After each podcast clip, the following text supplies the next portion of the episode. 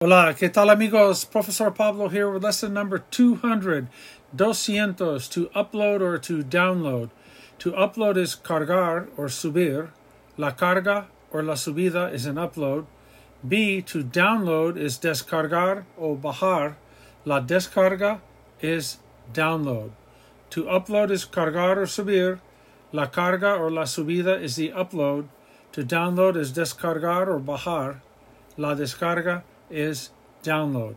All right, that'll do it for 200. This is Professor Pablo signing off. Cambio fuera.